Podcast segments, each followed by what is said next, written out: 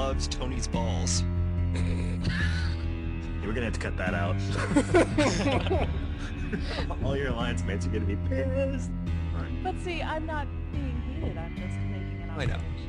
I think you are. You you sound pissed.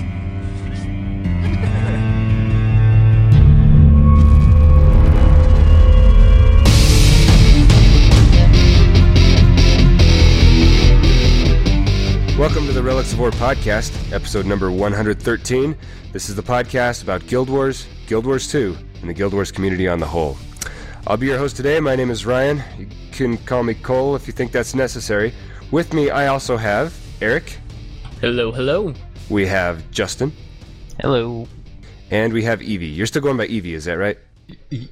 I guess so. And hi. Okay, cool. Um, yes, and if there are any amendments to names, just let me know. Otherwise, I guess we'll just like shoot forward. Um, in today's episode, we're going to be talking about the mega servers and some articles from Kill 10 Rats uh, on how the mega servers played out and stuff like that. And we're going to be doing guild missions tonight. So, um, but I guess just to preface this whole thing, how's everybody's week been? I know Eric and I are both fighting sinus infection, so I apologize if I sound like Robert Krulwich or whatever his name is from Radiolab. I, on the other hand, do not apologize. You don't is is it's making your voice more bass, and that's good enough for More you. deep and attractive. Relics of Orr. So what's for dinner? I, I, I don't know how I feel about that. All right, I guess we'll just move on from that. So, uh, yeah, let's just jump right into things. So, uh, wait, what does uh, the mega server discussion uh, fall under? We didn't like. I got to use a bumper here. Damn it! Patch. We just patch Adams again. Yeah, let's patch Adams it. They're squirrels.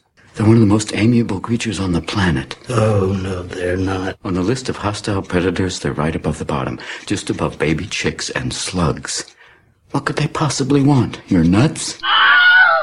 All right. So uh, yeah, mega servers. Uh, the rollout is complete. I thought it was going to take longer for them to do this. Uh, did you guys get that impression too? I thought it was going to be like guesting was at launch. Months and months of problems and problems and yeah. Yeah, they said that they were going to be testing it out and seeing how it plays out, and instead it was like the first week after this patch. Ta-da! Everything's a mega server. Yeah, I was pretty surprised about that. It was, uh, I was, yeah, I was definitely on the Evee, Evee side of things going, oh yeah, this is going to take like, you know, Holy, Three, four holy crap, you guys! I'm sorry, I have to interrupt the podcast. I just got the legend by throwing a bunch of exotics at the person with all the luck. Are you serious? I shit you not. Oh This- my so god! that Rats. happened during this a is the recording. best. This is the best Relics of Orr ever. Yeah, just to tell everybody what just happened. He's been talking about how he has this friend who just has the best luck. Like in less than hundred tries on the Mystic Forge, he got two precursors and got two precursors from RNG drops. So he decided to throw you know some crap at his friend and say, "Here, just get me a precursor. You just got it." I'm telling you, this game does not really have the RNG is still random, but it comes in pockets of more favorable randomness and less favorable. Like, how the hell does a guy do fractals for months and then uh, in two weeks, all of a sudden, finally gets his first armor chest drop, and then four others right after that? It's not you random, know, man. I, I, oh my god, yeah, yeah. And this guy, okay, so this guy has gotten three from the precur or from the from the forge, and in ver in like n- probably as many attempts as I've done total, which. And I've gotten none, and he's gotten two random drops. And he said, "I'll always offer the, I will always offer to throw throw exotics into the forge for people if you give me exotics." And so I said, "You know what? Screw it," because I was angry, and I gave him a bunch of exotics. And then I got mad because the system suppresses excessive messaging after sending two mails, and I needed to send him like eight. And uh, and uh, now I'm happy. So That's awesome. Which uh, which precursor did you just get? the legend Oh, that's I, what is the legend for? I've never heard of that. one. Staff, staff. Oh, you're getting the beef roast. The what? the Bifrost. beef The roast. beef roast. What? Oh, so That's not a people word. pronounce it Bifrost is like Bifrost, the weird broken pronouncing it- pronunciation. Nah, it's roast beef, Uh, man. Yeah, yeah, yeah. Okay, that makes sense. I actually had this is a, this is an interesting thing. I had a friend who uh, actually talked to devs in another game where he saw the same thing. It was Star Trek Online. Uh, he knew a guy who got just ridiculous drops and stuff, and he talked to the devs about it.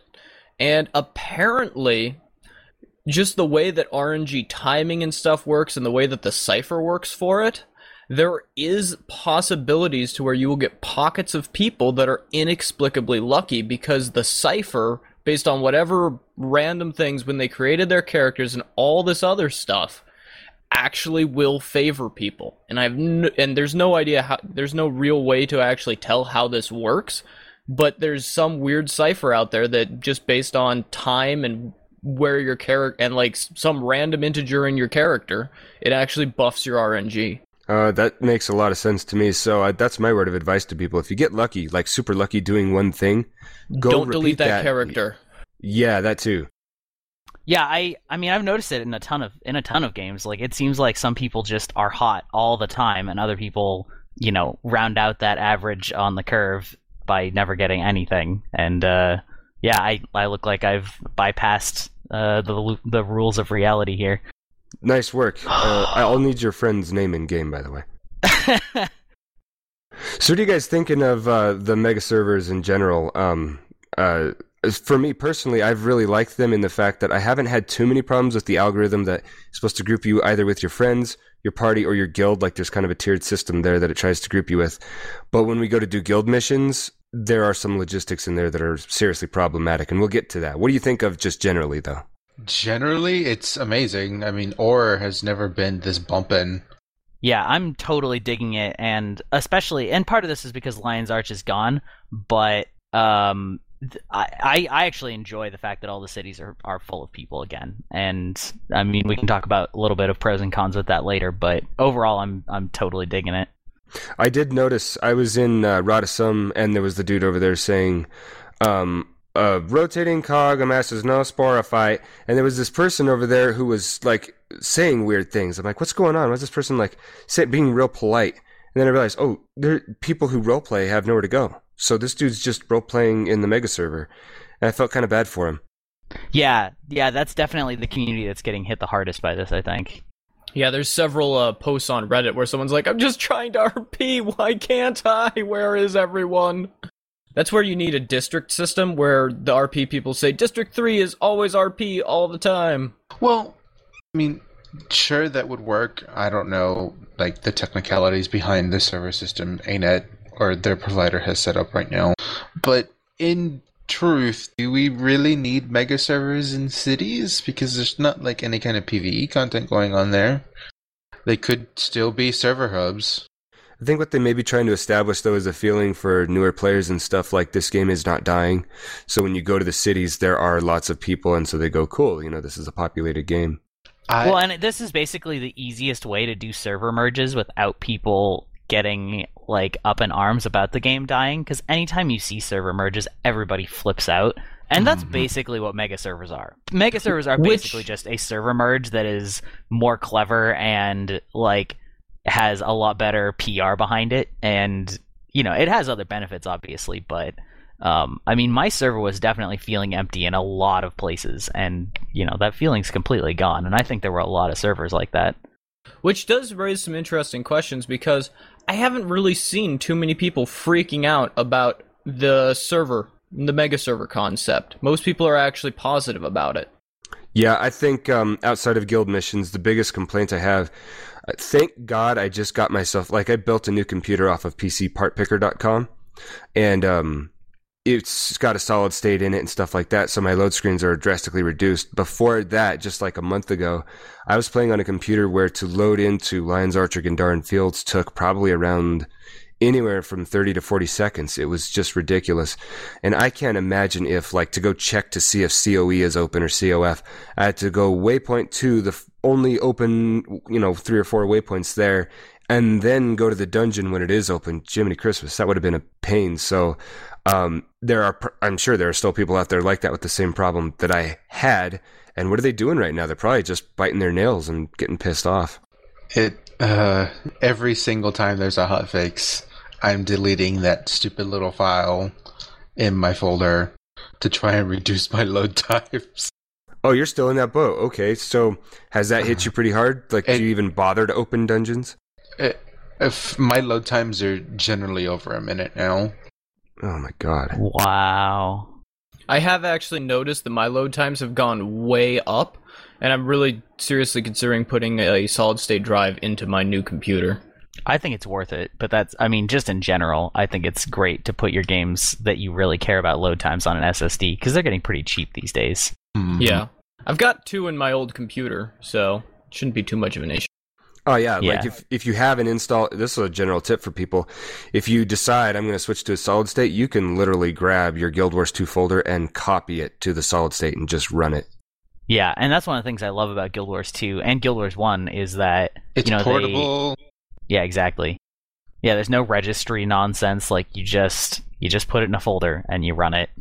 You may have to. I've seen a couple situations where you had to run it as administrator the first time, or it doesn't. It kind of flakes out a bit, but it's no big deal there.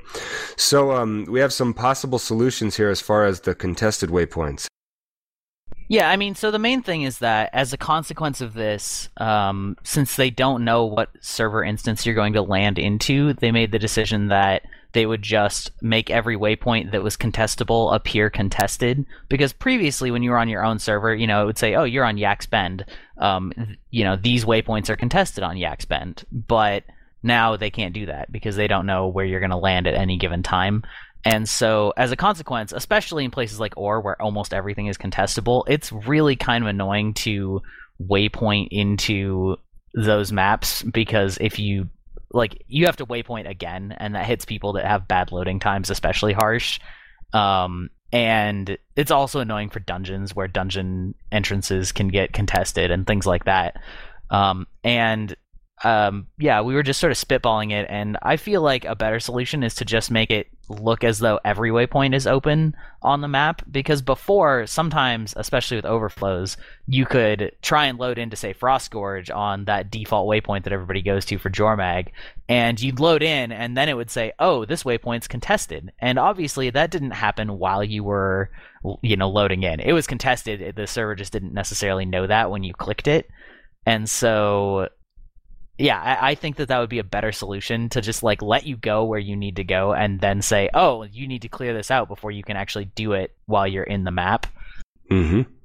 Um, and I mean the you know when we were spitballing it, the major the major con to that, I guess, is that you know you can spawn somewhere that's not safe, and that could be frustrating for newer players. But this is mostly a problem in high end zones anyway, and most players don't care that much.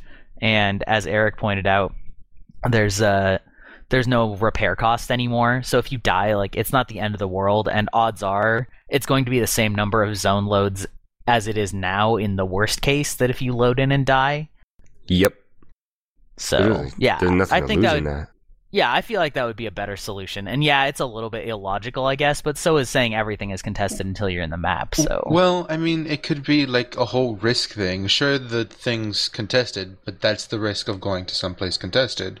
You, you might die, and that's it. yeah. Well, but the thing is, you wouldn't know that it's contested, like under this plan. They would just all appear uncontested until you were in the map, so that it could know whether or not they were contested. Just keep That'd it be marked as interesting if- contested and let you teleport there. But well, but they can't. They don't know. I mean, it, but then it might not be contested either. I mean, they they could do that too, I guess. But then they'd have to have different tech for like I I'm going to assume that the tech for deciding whether or not you can waypoint is tied to the icon that's like the icon and status that's being used. And so if your map thinks it's contested, it won't let you warp there. Whereas if they just tell everybody that all the all the maps are open, then it'll let you warp there and then tell you after the fact that you can't. Just from a programming side of things. hmm As far as guild missions go, now this is the big one. So for rushes, I don't see a problem with it because I mean anybody gets credit for them. But um, take for example the challenge where you have to kill the or you have to es- kill. I wish you could kill the quaggan where you're actually escorting the quaggan uh, and they don't get killed by the crate, which is still fun to watch anyway. Um, you only one guild can do that at a time as far as I've ever seen. And so that's a big problem because now you have all these guilds kind of just waiting in line. And our guild has in the past worked with other ones to still do that one. And we just kind of swap back and forth. But that's between like two or three. When you're trying to coordinate with like eight or nine of them, this gets to be a, really big problem. And instead, people spend more time ferrying. Um, do you guys have any? Do you know of any other challenges that are affected by that, or guild uh, events in general? Not any specific ones off the top of my head, but it's definitely something. Even even if it even if more than one can do it in theory, sometimes it is kind of frustrating for it to become sort of a fustercluck, and like where you can't, you know, you, you basically get like pub scrubs or something like that that um, that do that. And I mean, they've said that a, a district system is sort of outside the purview of their coding, which I think is kind of frustrating. Um, but I feel like it would solve so many of these issues because you know being able to select where you're going. I mean, yeah, that fixes it for our peers, and yeah, that fixes it for uh, guild missions, and you know, well, yeah. Anyway, Yeah, that makes sense. And there's even the issue of another challenge. You have the one where you go and you kill the, the crystals where all those corrupted um, things are. Um, that one, a person can kick it off for their guild only on accident, which I've done when I meant to share it with another guild. And so then you're stuck again because you're waiting. So, I mean, it's not even just one guild challenge necessarily. Under the right conditions, it could cause problems for, you know, any guild challenge in general. So I think for guilds, just on the whole, I mean, for bounties, this is going to be a problem now. I remember back when guild missions first started, there was one troll guild on our server who still exists. And uh, when we would say in in map chat, "Hey, has anybody seen the bounty?" they would ping a waypoint that was completely across the map from where it really was, because I guess they didn't want people to scale it up or something. So it's I don't know. It opens it up to griefing quite a bit as well. yeah, I'm sitting here trying to think of any like a fix that you would have other than districts. Then, if that's outside the purview of their coding, I know that it's also had some issues like Tequatl Terror Squad has had some difficulty organizing to Tequatl kills. yeah, that Oh. can be oh. a thing too. Which is a big issue considering the amount of organization you need to do Tequatl and all that whatnot. I feel like another, and this isn't quite in the same level of how good it would be, but one thing they could do is if they could open up the guild interface so that if you right clicked on it, you could join in their server even if you weren't in their party. Because I believe you can't do that right now. And that would help a lot for these guild based things because ferrying people is so cumbersome and so tedious, and it just feels like you're fighting the system. And it would be a lot easier if you could just say, everybody join the guild leader server. oh yeah, that would be nice. And they do have, you know, a lot of different options. I think that that would definitely be a really nice way to do that. I yeah. So uh, I guess in general, our consensus is this is is a change for the better. It's good, but it has some serious drawbacks that hopefully they can resolve. Yeah it's got some it's got some wrinkles that i feel are resolvable and you know yeah the the problems with it are not that huge but when but when they are problems they're pretty annoying Yeah. All right. So with this uh, recent patch, also there were a lot of changes to professions, and we talked about this a bit last week with uh, Nike. But uh, we're going to talk about balance as far as how our main professions feel. So I don't know. How do you guys want to handle this? You want to just talk about your mains and say how you feel the difference is between before and now? Are we talking PvE or PvP? Whatever you want.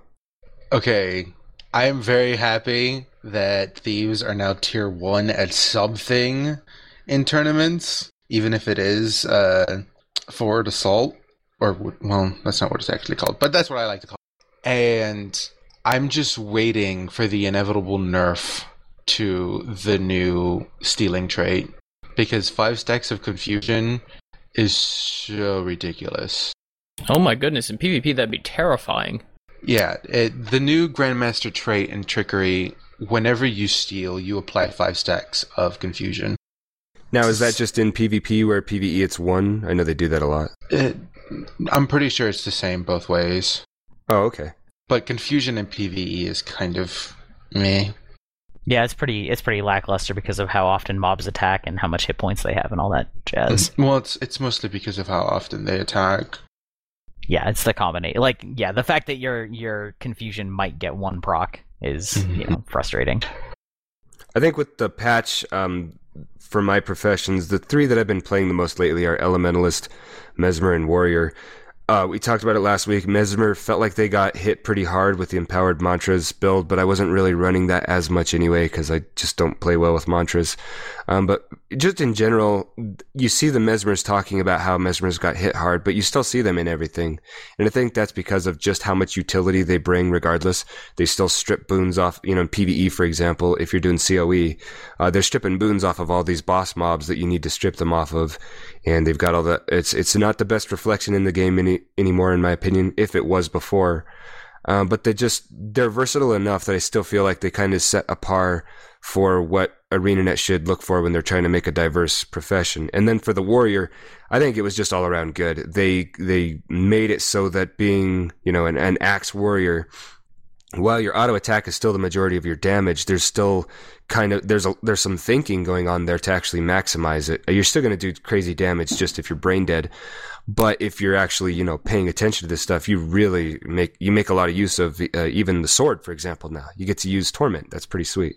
I I still say that warriors like axe mace and axe sword are probably the most complicated DPS rotations in the game.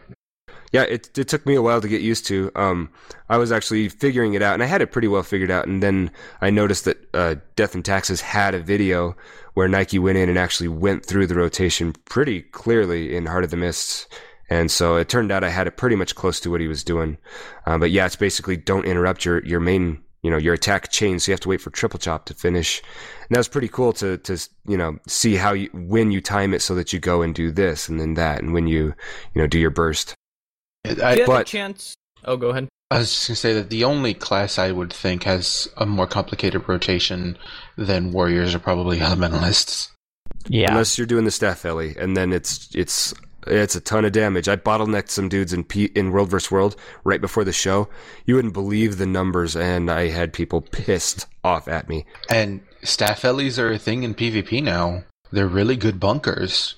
Yeah, yeah, they can be. They're it's it's kind of funny that it's like that same weapon, but you can either be a bunker or this insane glass cannon. That's actually really cool. I like how you can get the diversity just based on how you want to build the character. Now, do you still go Zerker for everything, or does that change significantly? no, you don't stat-wise? zerker for a bunker. Nah. So what's a so what's the standard bunker? Do you just go soldiers then? Some go soldiers because of how quickly, not quickly, because of how soon it's been since the patch. There's no quote quote defined meta yet, but from what I've seen, the bunkers are all going either soldier or um, the one with condition damage and health. I can't remember the name of it. Carrion. Oh, carrion. Really? That is not what I would expect. Um, Why condition damage? Carrion's mostly for engineers and necromancers, though. Right. Yeah, that's that's a pretty standard one. But so is that because you're spending so much time in Earth and you want to buff your bleeds? I, I honestly don't know because I don't play an elementalist in PvP. I would assume so. And um, fire does have good burning on a staff. We should uh, see Yeah. if Washed wants to write in and explain this one. Then he's the Ellie guy, isn't he? Yes. So there's your invitation, Matt, if you're listening. Um, yeah, but for the PVE staff build, for those of you that don't know, a basic rundown is this one is all Berserker. You get a staff, you just max out your fire tree, and the idea is you're just going to be casting Lava Font like crazy. You're going to use the Fiery Retreat, but you're going to face backwards and like do it into the wall, basically like you do with the Fiery Greatsword. And uh, you you give out so much might and fury with this build. It's just ridiculous how fast stuff dies. Um, and people at first were like, "Yeah, but it's not going to be viable in fractals." Yeah, it is. You're going to go down quite a bit, no matter how good you are, because things will focus you at times, and you just don't have much. I mean, you're an Ellie to start with, but with how much damage you're causing along the way, and how much you're enabling others to do damage, you are making up for going down every once in a while. yeah. Although it it's looking more like the go-to fractal build for Ellies is becoming dagger focus, which is strange. Oh, I know nothing about that one. It's because of the new evade and the buffs to focus way back to make it more defensive. You can still put out really decent damage because it's dagger and dagger's good at damage. And Mhm. have relatively decent defense in form of uh, projectile blocking and just uh, invulns and things like that. So you can stay alive and just keep doing damage. It's it's more of a pressure thing than a burst one. Okay. Um, speaking of bunkers, though, um, Guardian, like I, all of us have a Guardian. All of us have played one. Wait, do you have one, Eric? I do. I have an 80. Oh, there you go. It go. was my third 80. So we all have Guardians, and they, you know, they've seen a fair their fair share of changes. Um, but the big one it looks like is the 3K HP buff for World vs World. That's one of them. There, I mean, that's the big one for me that I have some use for, just because. I mean, Guardians already kind of have low hit points, and that's a fairly subsize, substantial, um, you know, increase in hit points, and you know, survivability in World v World is kind of king. But um, I think there's some other ones maybe for SPVP, but I don't really do that too much to speak on that. I For PVE, it doesn't look like they've had many changes.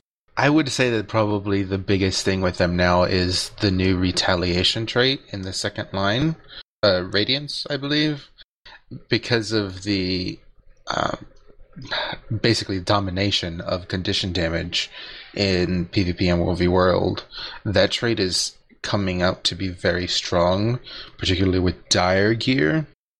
I've been hearing people talk a lot about dire gear, even some thieves. Thieves and dire gear are ridiculous in World World right now. Yep, yep.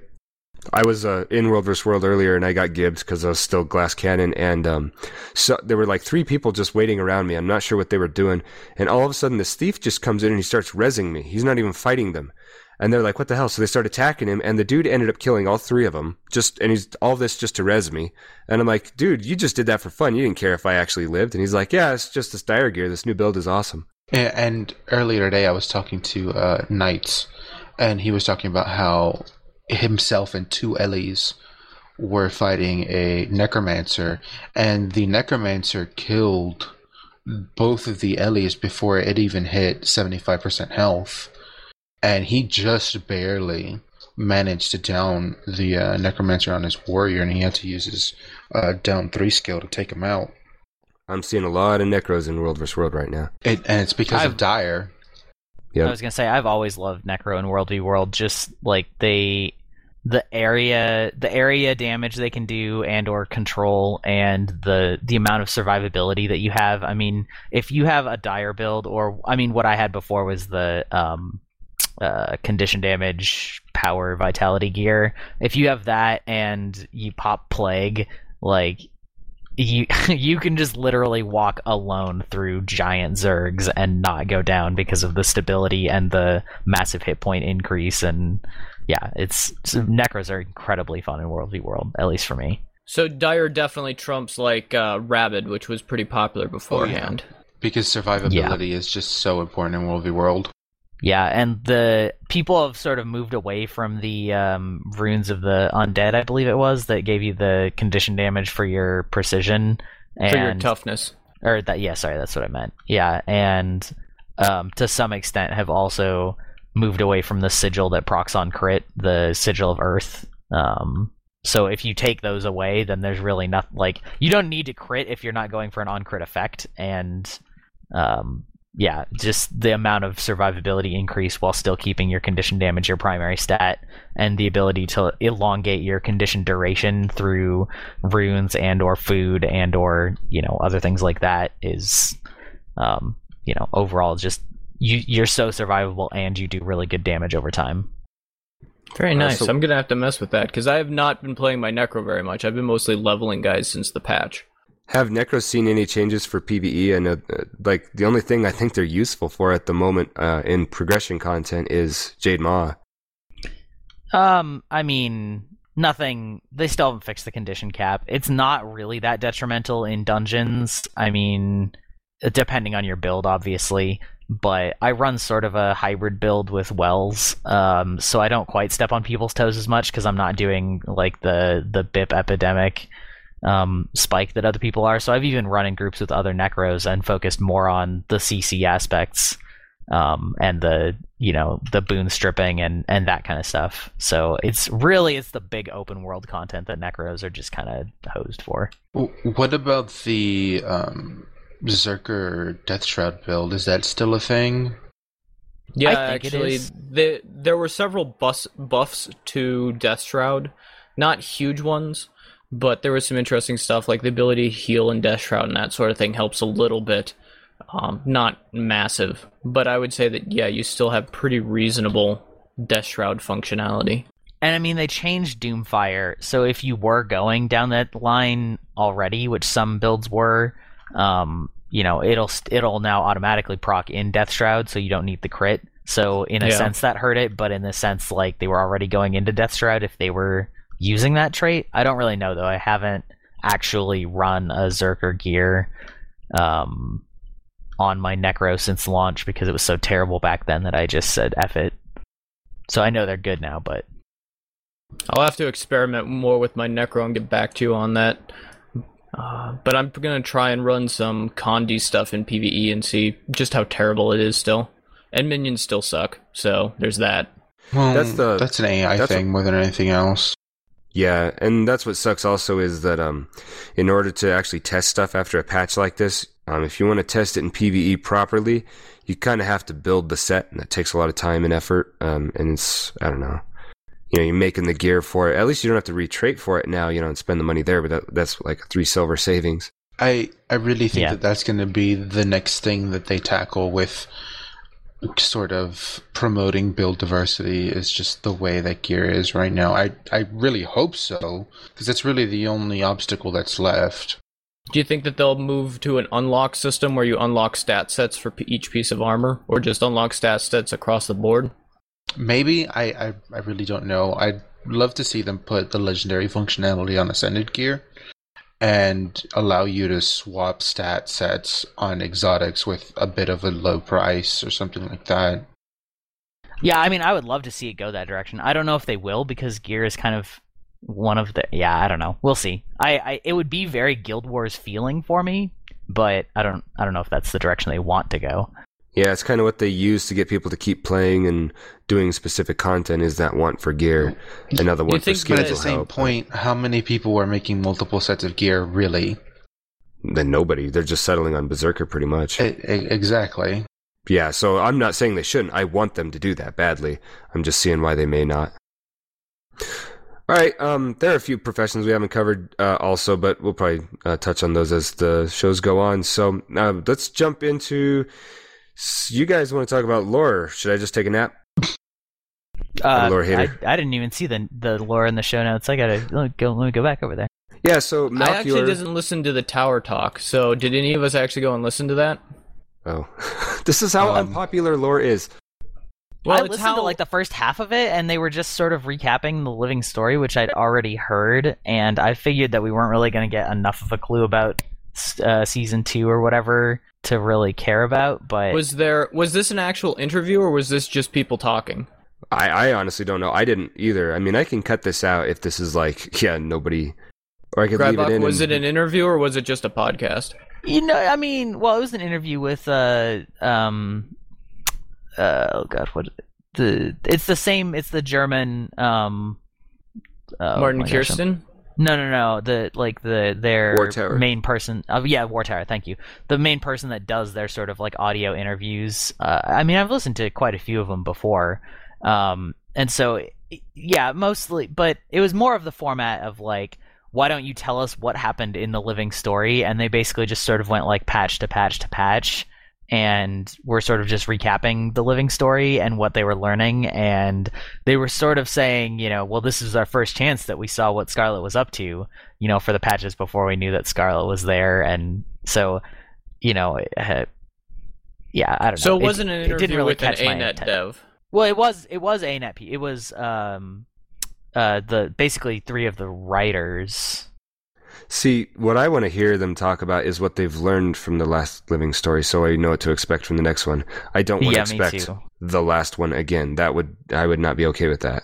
Yeah, and I don't think we're going to get the last one again. But No. they, I, as far as I was listening, they didn't really talk about that. It was mostly just recapping it. If you maybe weren't paying attention or didn't log on or things like that. Yeah, So Okay. So nothing like critical. But if if people don't really understand uh, what happened during the last living story, they can. Uh, we'll put this in the show notes. There's a, a it's a Reddit topic that links out to War Towers. I believe this links out to War Towers site and has the interview. Uh, yeah, it, um, yeah, I, yeah. Sorry, I'm a little bit unprepared, I guess, but uh, it, yeah, I mean, I, I sort of tuned out after about halfway through. Like they, you know, it was it was a lot of sort of. It would be great if you haven't been paying attention, but I feel like most people that were playing the patches at all probably won't get a ton out of it. Yeah, and yeah, you you dropped the ball. We I dropped the ball, especially. You at least you went to the link. This is the problem, though. It's when it comes to lore. It's not that the lore is just god awful. It's just it's really not the thing that interests most players right now because it hasn't really been well introduced to us. Yeah. All right, so uh, let's talk about PvP and the life and reward track. um, can I just go ahead and say that uh, I hope they fix the back piece being sellable really quickly? Oh wow, was that supposed to be like that? N- no. They've already said that it's a bug and they want to fix it, but like it, it's yeah, they still haven't. Oh, okay. All right, so for PvP, let's talk about the uh, dungeon rewards track. Um, this has kind of been implemented so that PvPers can actually see the same kind of rewards that dungeoneers tend to get as well. Eh, I wouldn't go that far. It's a good way to unlock the armor skins for sure. Much better than the way it used to be. But as far Yeah, as making money, consistency, the rewards you get from any of the reward tracks are kind of mediocre. The whole like two greens and a blue holds very true. And there's like a default reward track open for you when you go in, but you can also pick another one if you've done the story mode for that dungeon. Is that correct? It rotates. Um, there will always be at least one dungeon reward track sort of unlocked for a time being, and after a certain amount of time, it'll change. Yeah. And you can either unlock it by doing the story mode, and as soon as you do a story mode on any character, you will unlock it for your account. Or you can Okay, just wait it's for it to come up on rotation, which is very similar to how, say, League rotates heroes. And have people re- like they forecasted the PvPers would be upset that they have to go do the story mode? Has that actually been the case by anyone's experience? Mm, from what I've seen, not really. Because you only have to do it once. Most people have at least 180, and it's actually not that hard to level a character now using PvP because of the way they've changed the dailies, and you get tomes of knowledge and whatnot. And if you're a hardcore PvPer and you really want to level, you can always go into Edge of the Mist, which is really great for leveling. Okay, so that's kind of been more or less a success, I would take. Oh yeah, as far as like fixing rewards in PvP in general, they've it's leaps and bounds better than the non-existent system that was before. Plus, they also have a new map, the Courtyard map, which um, uh, we've all discovered is mostly just for custom arenas. It's actually But it seems Yeah. like people are happy with it. it's exclusively for custom arenas because of uh, There- it has no cap points. There's a mixed response to it. Uh, the main issue there, since it is no uh, no cap points, is it's just a team deathmatch, and it allows you because it's custom arenas to go from teams of I think 10v10 all the way down to like 3v3. And a lot of people have been saying that the game is best when you're less than 5 players on each team because otherwise it ends like it ends up being like they're calling it mini world versus world. All you need is a door and uh to to sh- hit and it would be identical to trying to take a keep. They say it's just you bunch up and you nuke each other down and it's move out of AoE's avoid AoE game rather than a actual one. But when you get 3v3, they say that there's a lot more tactics, there's a lot more your team has to be really on the ball and that sort of thing in order to maintain it. So I think it's I think it's got some potential, but I think they do need to set figure out like size per map. And they did build the map small, which I think is one of the key things there is I think they knew that they were going to it should be a 3v3 when they built it. So they're definitely going to be using it as a sort of learning experience to get better and figure out okay, what do people actually like with maps? Well, I think a large part of that is sort of solved itself because it's only in custom maps. So people will decide for themselves how many people they want per team and whatnot. And I'm almost positive that's exactly why they set it up the way it is now, and it's not part of like hot join rotation to have a team deathmatch. Yeah, well, and it's so different than the current game modes that it would just be weird all of a sudden. Oh, and now you're doing team deathmatch. Mm-hmm. Yeah, that's yeah, that's and that's always a problem with um certain like certain games when they when they diversify game modes, you know, it's like you you have to work that into whether people even want to be able to, you know, switch between them and stuff like that. All right, we don't have anything for Togo Soapbox, but I still want to uh, answer some questions for the nublets. So uh, let's jump into this uh, Togo Soapbox because I just said that twice. As a new player to Guild Wars, Ah, Togo, I just want to get through this already. Shut up! All right, so um, the question is, what are the benefits of playing each race? And in summary, the benefits of playing Charr and Norn are that you are awesome and everything else is crap. And everybody hates you on jumping puzzles. The other benefit Eh, of true. playing Charr and Norn is that your internal organs actually have a place to go. No kidding. As someone who has recently made a second thief because I'm a masochist apparently, and went from human to Norn, I can completely agree that being a Norn makes you awesome just because you're a Norn. And because I have chest hair and I show it off because I'm wearing cultural armor. Speaking of uh, thieves and medium armor classes, didn't they just add a non butt cape armor to the gem store? Nope, still has a yes, butt they did. It still has a Wait, butt are you sure? Uh, I'm maybe sure not for both genders. I think the one that I previewed it on doesn't. Are you female? Yes. Then that is why, because I only play male characters. well, so at least it's halfway there. Eh, Doesn't count. all right. Full equality. Yeah, I mean, I'd love for Equality yeah. in butt capes. Yeah, I mean that goes both ways too. uh, Like on that uh, heavy armor, what was it, phalanx armor that we had? That was so uh, ridiculous. yeah, it was like it was so amazing for males, and for females, it was like some people like it, but it's nowhere near the same aesthetic, and that was the bigger problem. Wasn't it just like a really small potato sack that they like threw over her? I remember. Kinda. Like it's, there was no belt. There was no. It was, I don't know. It looked like it just threw freaking burlap I- sack on somebody. I, I, if I'm recalling the right one, it like had a really big. Yeah, I don't know. Anyway, it was it was like a lot of skin showing in like weird ways, and yeah, it was it was very odd. Well, it's not Orion Hmm. armor, at least. That's true. but um, for, uh, huh? S- Speaking of Uh, I Orion was say armor, though, have you seen the cosplay for it? Just completely off topic. No. It's it's funny because that lady had to do so many changes to the actual armor in order to just be able to put it on her body. Yeah, it's. I could not even see how. You mean she had to actually add clothing, basically? Uh, basically, like the whole boob grab thing. Yeah, she's going to do that, obviously. I'm sure that'd be helpful in battle, though. Someone could punch it and it'd, like just put a divot right around the whole boob.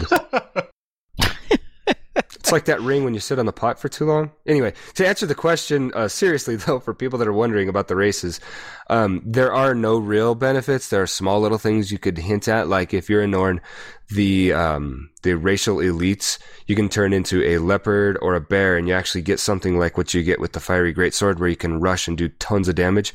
But the cooldown on it is so ridiculous that you'll probably not use them anyway. Uh, but they're fun toys, at least, where the others don't really have much. They're good Um, flavor. Being a human, yeah, and being a human, you get access to a new heal skill, which is actually pretty awesome. Some people like to use it, as well as the Hounds of Balthazar. I was gonna say guys know of hounds any are pretty good. Hounds are probably Especially the in World v. World. strongest racial elite. Which one? Yeah, in gonna World they're actually good. I have actually used the Lyssa Lyssa one because of the really qu- fast cooldown and the fact that you can get some boons that you don't normally have access to on a Necro, along with it gets the condition buffs. But in here, we see no reason to roll Asura. Is that correct? Correct. If Uh, you're don't you? if you're a mesmer in World v. Well, eh, maybe. doesn't Asura get access to uh, confusion? Yeah. World v. World So- it has a place, but like not really. Necros can use it to get access to basically all of the conditions. I will say, uh, speaking to the aesthetics, the Sylvari have, I would say, by far the biggest amount of like different looks that you can get because of the fact that since they're supposed to be plants, they don't necessarily have to have a uniform look to them, and so you can have a much wider variety of skin colors, hair colors, like hair hair designs that are way crazier looking. You get a glow color that you get to customize. Like that's the main draw for Sylvari for me is that you can make a dozen characters that look completely different. I, I have one The other thing Sylvari, they- and it is based off of the gods in Game of Thrones, like the old gods. Yep. oh, that's cool. The other thing I like about the Sylvari is that they actually run um, correctly. This is another one of Ryan nitpicking at a thing, but if you ever watch characters run and the way they run, if you are a runner and you know what good running form looks like, humans suck at it. Like if you actually ran like that, you would fall on your face. Their center of gravity is probably about eight meters ahead of them. There's no reason for it. It's ridiculous. Where when the Sylvari run, they're a little sloppy about it, but that's kind of what you do after you've run like two or three miles. So good on them. And then uh, you, you can excuse everybody else. I mean, who's to say that a you know big silverback Norn guy he's going to run however he wants. Uh, the females are basically large women and they have good form, and then the um, Asura, you know, they're they're Asura. Asura just But yes, bounce I, I everywhere. nitpick this. They have bouncing pads under their feet, and that's how they actually move. They're not actually Asura, they're gummy bears. Exactly. I do have to say that I really like that Charr actually bound on all fours when you get into your speed running mode. Yep. I think that's a nice touch. Although it's super awkward for things like jumping puzzles. Yes, I was just gonna say when you go into COE and you got to jump those lasers. Good lord, that's what that's where you just uh, jump backwards. Or you can take out Jump your sideways. weapons. Yeah, that works too. Um, So really, I mean, pick your race based upon what you like the look of most, or if you're big on stories. Um, I I found the Charr story to be the best one because it, it's a little less generic. You know, they're they're kind of a, a mean race. They're kind of rowdy, so you don't have this quintessential good guy. You know, when you roll a human, the guy's just good through and through. Good. You can't change anything about that. Um, and with the Norn, they're kind of just tough badasses, but um, they're still kind of quintessentially good as well. So for story's sake, I guess you might consider Charr just to have something a little more anti-hero-ish. If you're a big fan of Sith and SWTOR, which really weren't Sith. No, they weren't. The the NPCs you interacted with were, but you had to try really hard to kind of fit the Sith mold. Yeah, you did. I think that was intentional. But this is not a SWTOR podcast. I feel, yeah, it was. It's because it's like, well, no one actually wants to play a bad guy. So every Sith is like, we're full light side. Yeah. Oh my goodness. And, and So, speaking yeah, of like- personality things in video games, Oh, you're right. Oh, the personality meter's gone in your hero panel. yeah, uh, what's up with that? I think they're just getting rid of it for now. I, I, I'm sure all the assets are still in the back end. I think it's never coming back. I, But, I really think that it's something that they yeah nice um i think it's really something that they originally planned on doing and it just got scrapped and it's one of those projects that really isn't going to add that much at this point in the game and it's just not going to be worth their development resources to actually take advantage of it and i just i don't think it's coming back i think it's just gone Well, if we get more than five man instances, or one of those uh, elusive, uh, what were they called in that other game? I think they were called campaigns. If we get those, I won't care. Or elite areas. Well, that's, you know, a thing. Yes. Yeah, basically that's what I want for the more than five man content. Elite areas. Yeah. Speaking Yeah, I of which, have you guys seen the adventure zones or the stuff on adventure zones in ESO? I No. haven't followed ESO at all Nope. because I'm fairly positive that that game is going to be a flop. Yep. Yep. Eh. So it's basically there are it's designed for a party of a one a single person party, but then there are events that go off in the zone that are designed for full like I think it's like full raid groups of like four parties. And Oh. it looks quite interesting because it's it's got a lot of dynamic event type things like in Guild Wars 2. Uh, and just a lot of and there's randomization bosses can be randomized and that sort of thing so you're not always like hitting the same like you can go into the zone again and it'll be a little bit different I think I see where you're headed with this. I would still prefer instanced with my guild, but I would prefer what you're talking about over going into Sparkfly where there's like all sorts of different things going on, and then there's just a certain area where all the people got to amass to do that one really high level raid type thing. yeah i would And I- i would just love to be able to like go back to the underworld with like a 15 man group or even a Mhm. 10 man i mean just anything bigger than five i believe that it is actually instance zones from everything i'm seeing so Oh, it's like geez, they built yeah. a zone but you have to go in with a party Okay, so that's a lot like the uh, the old elite areas then, because you'd get your group together, go in, and you didn't have to go do this boss, then that. Bo- Instead, you could go any direction and just start wherever Yeah. you wanted. That really reminds me of Sorrow's uh, Furnace. Like imagine back if old they school. designed imagined if uh, Southsun had been designed with that element Ugh, yes, just yes.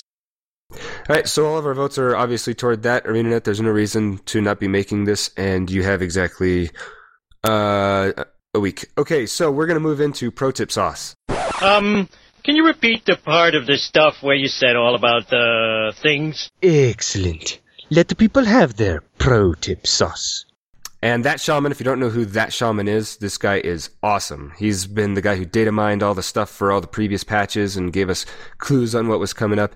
And now he's come out with a, an app that you can install that will actually help you better time your world bosses. And if you need Dragonite ore, I imagine you're going to want this. Uh, d- yeah, that doesn't. Unfortunately, it still doesn't help with the temples, right? I don't think so. Not no. really. Temples, I've I've been looking around to like find actual timers for temples, and every time I've tried to like actually use one, they've always been completely wrong.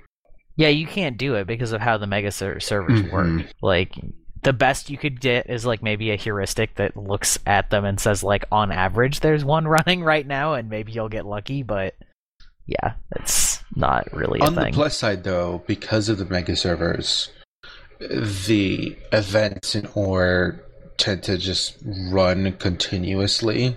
So as long as you join the champ train, quote quote, eventually you'll hit one of the major temples, and they spawn pretty consistently. I mean, both the times when I went to go get the high risen wizard, I sat in that camp maybe 15 minutes before it spawned, and maybe I was lucky, maybe I wasn't.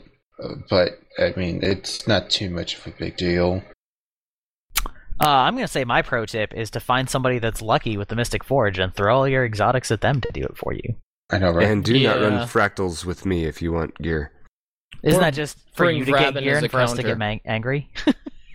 Yeah, if if I go in, I'm the one that gets the gear. If anybody's getting it, so I've kind of like not been doing fractals lately. Okay, so oh, we don't have spirit here. Does anybody know how to do the cast cast thing? Oh man, we I- need to make that into a bumper. I can try. if someone Uh, types I it can't out, for I do it. do You it. probably do it, Evee. Oh yeah, I could do it if I had boards. Hey, it's time for Cast Cast. The cast the podcast. Sorry, I'm just with you now. the podcast about podcasts and the style of other podcasts. This week on Castcast, Ryan will take over from now. I'm Uh, gonna yes. give you like I think we should rate that. Like I'm gonna give you maybe a three out of five. All right, I can do my I can do my attempt at it too. Welcome All to right. Cast Cast, the cast about other casts within the podcast, done by the cast of this cast to talk about, or in the style of other podcasts. This week on pod or on Cast Cast. Ah, see, I Oh, stumbled man. there. Yeah, it's a couple stumbles, pretty good though. That was that was Did good. you dig it up? Did you find it somewhere? No, I just off the top of my head, that's about Oh, what you're I remember it being. I just remember that cast is said like 40 million times. So as long as you just basically sit down, you're like cast, cast, cast, cast, cast. We're casting in the style of other podcasts. In this cast, Yeah, the podcast about other podcasts. in the Uh, style yeah, of those yeah, the- podcasts. Yeah. Welcome to cast. I don't know. All right. So anyways, we're in the even. cast cast section. Yeah. So the European Tournament of Legends. Um, so we've all got talked like Europeans, and obviously we're all not very, um, you know, we're all Just, just stop. Just stop. What No. ho? Keep it up, Eric. Let's go. What what? What? What? Cheerio. Pip pip. Blood Jolly pudding. good fellow. All right, we're making Evee mad. We're probably also making Europeans mad in general. So, Stop. uh, this is actually it. Uh, the show notes will link out to this, and it's actually going to a, a GuildWars2.com page, but it's about a Guild Wars 2 Twitch channel in which they'll be uh, twitching about this European Tournament of Legends. And I was actually watching it before the show started. I believe it's still going on. Uh, they are actually giving away uh, gems and precursors and um, oh, uh, llama PvP finishers or like llama finishers to the people in the chat. So they are actually bribing you to watch. Before All right, the show's uh, over. I got to go do that. Okay. Let me let me let me check something really quick though. Uh, so llama finishers. That's a new model, isn't it? There's no llamas in the game. Well, most of the finishers have been like new models ish kind of things. Hell no, like the spectral one just used a guy with a sword that does the mesmer uh, sword stabby animation. That's the only one that's really different. I mean, Golem's finisher was just summoning a golem that's already The- in game. Super Adventure Box Atom Bomb. Okay. There's definitely uh, quite a few that are sort of like gimmicky ones that a lot of people don't necessarily use, but are kind of unique models or animations. Okay. So the I'm gonna say that it's llama. an ode to. I'm gonna say it's an ode to Purple Llama. Who is Purple Llama? She is uh pretty awesome. She she is. Have you ever seen uh, the picture from uh, Guild Wars that when somebody actually made them a real life charr, like like stuffed model figure thing? What? Yeah, like she like she made she like sewed together and put together like a, a like a, a probably not quite life size, but you know like six or seven foot tall charr, and she sent it to ArenaNet and she's she's made them a bunch of things, and so they're sort she's uh she's sort of one of their like she she just makes them Guild Wars merchandise and paraphernalia, and it, a lot of it's really cool. That's awesome. Yeah, I saw it at PAX. Like it was that was the year that she had it, and I actually met her. I've actually met her at PAX. I think three or four times. She's usually there, and um, yeah, I saw I saw the giant charr. Um, I can maybe find a picture of it. It's really cool. It's amazing for you know us like basically an amateur you know amateur work making something like that. It's really you neat. don't know she's an amateur. She might do that professionally. Pretty sure she doesn't, but she's very good at it. uh, she actually, I believe there was an NPC that was named after her in Guild Wars One. I don't Oh remember wow, where she's though. been doing this for a while then. Why not? Oh yeah, it name was for? Guild Wars One. The charr was way back then, like like five five years ago or something, or maybe even longer ago than that now. Hmm, okay, so um, how long is that going to be going on for? So they haven't so they haven't done the NA yet. That's Yeah, it's on the third and the fourth.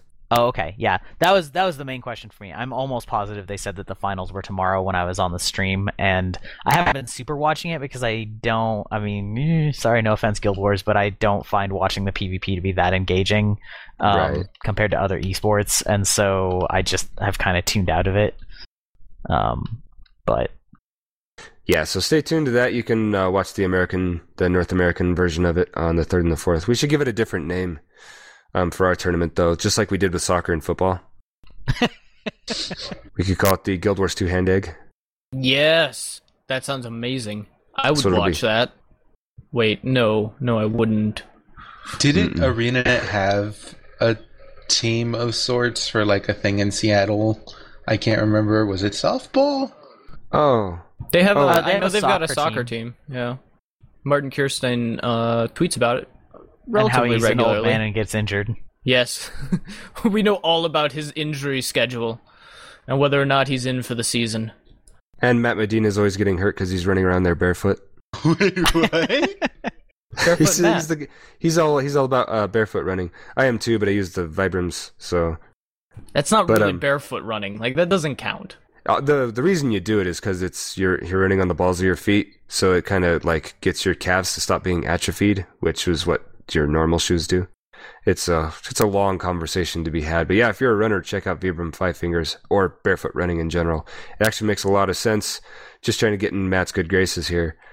Also, though, in regard to ArenaNet and sports, uh, before the last Super Bowl, I just I hate you guys, and that's all. I do have to say I like the uh, the armor and stuff that they the images that they made with Charr in like full Yeah, I football thought that was fantastic. Yeah, don't say their name. The name of that other team.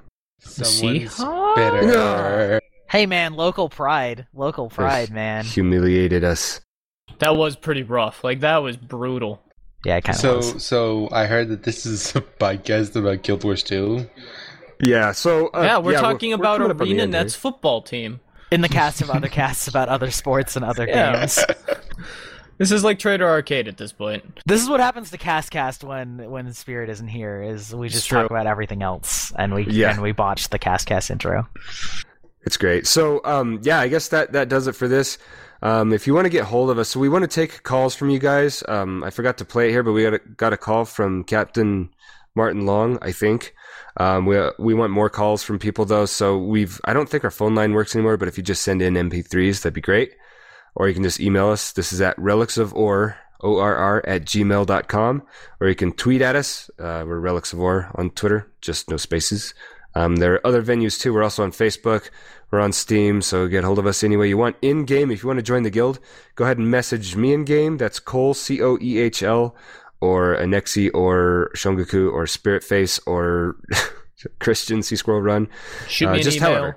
Shoot me a Yeah. mail in game. Don't message me. I will get on not our see it. Oh, and if you're in our guild and you haven't been on our Mumble, you should really use our Mumble. It's it's a lot of fun. And uh, aside from that, I guess uh, should we just jump into Wheel of Morality? I don't see any reason not to. I will not throw Justin under the bus today because during the course of this episode, I came up with one. Oh, that's excellent. This is my favorite. This is my favorite Wheel of Morality because I don't have to do it. Yeah, I felt bad about that last week because I was like, I had one and I'd like written it down and I lost it, and I still haven't found it. I think I wrote it in the old show notes and deleted it at one point or something. But anyway, so uh, Wheel of Morality. No, someone else do it since I'm answering it. Wheel of morality, turn, turn, turn. Tell us the lesson that we should learn. Ryan. In this game, your personality still exists in assets within the back end. Ba-dum. Oh my god. But Uncle Dunk. Hey, is this the uh, Relics of Orr podcast? This is Captain Martin Long. Uh, I was calling in because I heard rumor that we was gonna be losing that. Sh- sh- uh, sh- well, we are gonna be losing Eric. what balls? And I just want to say, uh, that's the sad state of affairs. I hear about that. Uh, he kind of kept this ship afloat, and we all thought it was going to hell in a handbasket, and uh, here it is. So pretty sure uh, we're all gonna die. I want you to know we appreciate it, man. Uh, sad to see you go, and I might cry. So bye.